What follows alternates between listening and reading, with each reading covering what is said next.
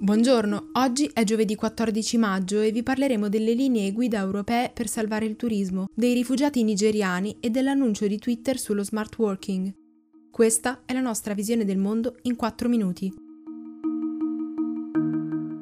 Rimasto fino ad ora tra i pochi paesi a non aver acclarato nessun caso di Covid-19 e l'ultimo nel continente africano, l'Esoto ha registrato ieri il suo primo paziente contagiato, è avvenuto lo stesso giorno in cui il Brasile ha sfiorato il record di vittime, nonostante il presidente Bolsonaro continui a negare la gravità della pandemia e quindi è molto probabile che anche questo numero sia sottostimato. Lo stesso triste primato è stato raggiunto ieri dal Messico, dove le vittime hanno quasi raggiunto quota 4.000. Il bilancio dei decessi preoccupa anche in Svezia, dove il governo ha promesso l'assunzione di 10.000 infermieri per far fronte a una crescente necessità di assistenza medica tra la popolazione, specialmente quella anziana.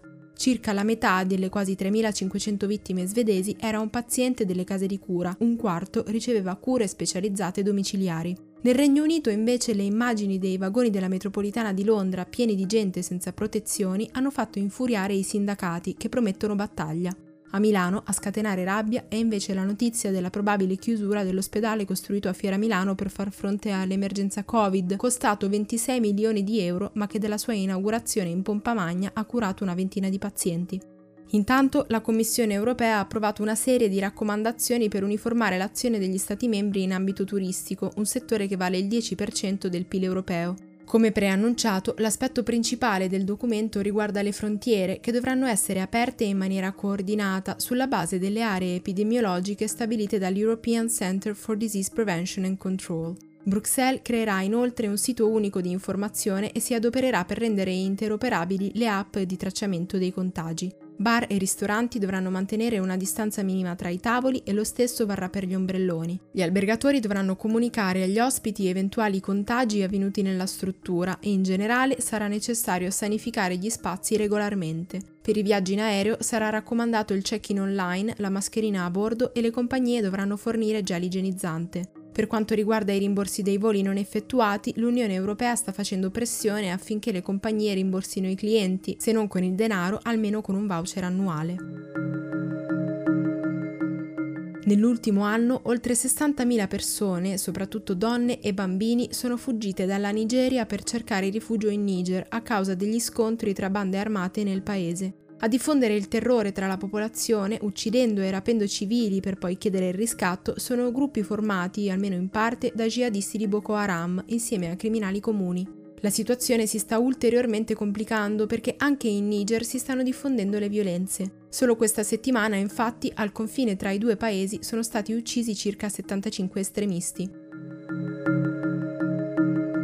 Diplomatici europei hanno dichiarato che sarà impossibile in soli sei mesi negoziare un accordo commerciale che includa le tariffe sulle singole merci, come suggerito dal conservatore britannico Michael Gove. Il Regno Unito infatti si oppone alla proposta dell'Unione Europea di mantenere un rapporto a tariffe e dazi zero su tutte le merci e insiste su un trattato fondato sul libero scambio che non richiede alcun allineamento alle regole e agli standard. Ciò significa che sarà necessario contrattare specifiche linee tariffarie, ma per i negoziatori europei, anche se queste saranno solo un paio di centinaia, non vi è alcuna possibilità che lo faremo entro la fine dell'anno.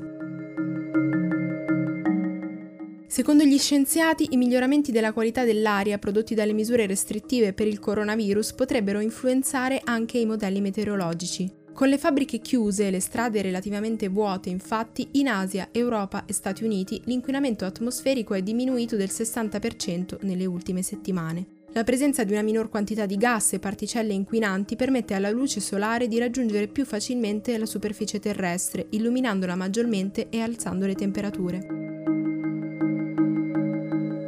Twitter ha annunciato che se i suoi dipendenti lo vorranno potranno lavorare da casa per sempre anche dopo l'emergenza coronavirus. Lo ha dichiarato attraverso una nota nel suo blog sottolineando che questi mesi hanno dimostrato come il lavoro da casa possa funzionare. La decisione dipenderà comunque dal singolo lavoratore che potrà tornare in ufficio appena le condizioni sanitarie lo permetteranno.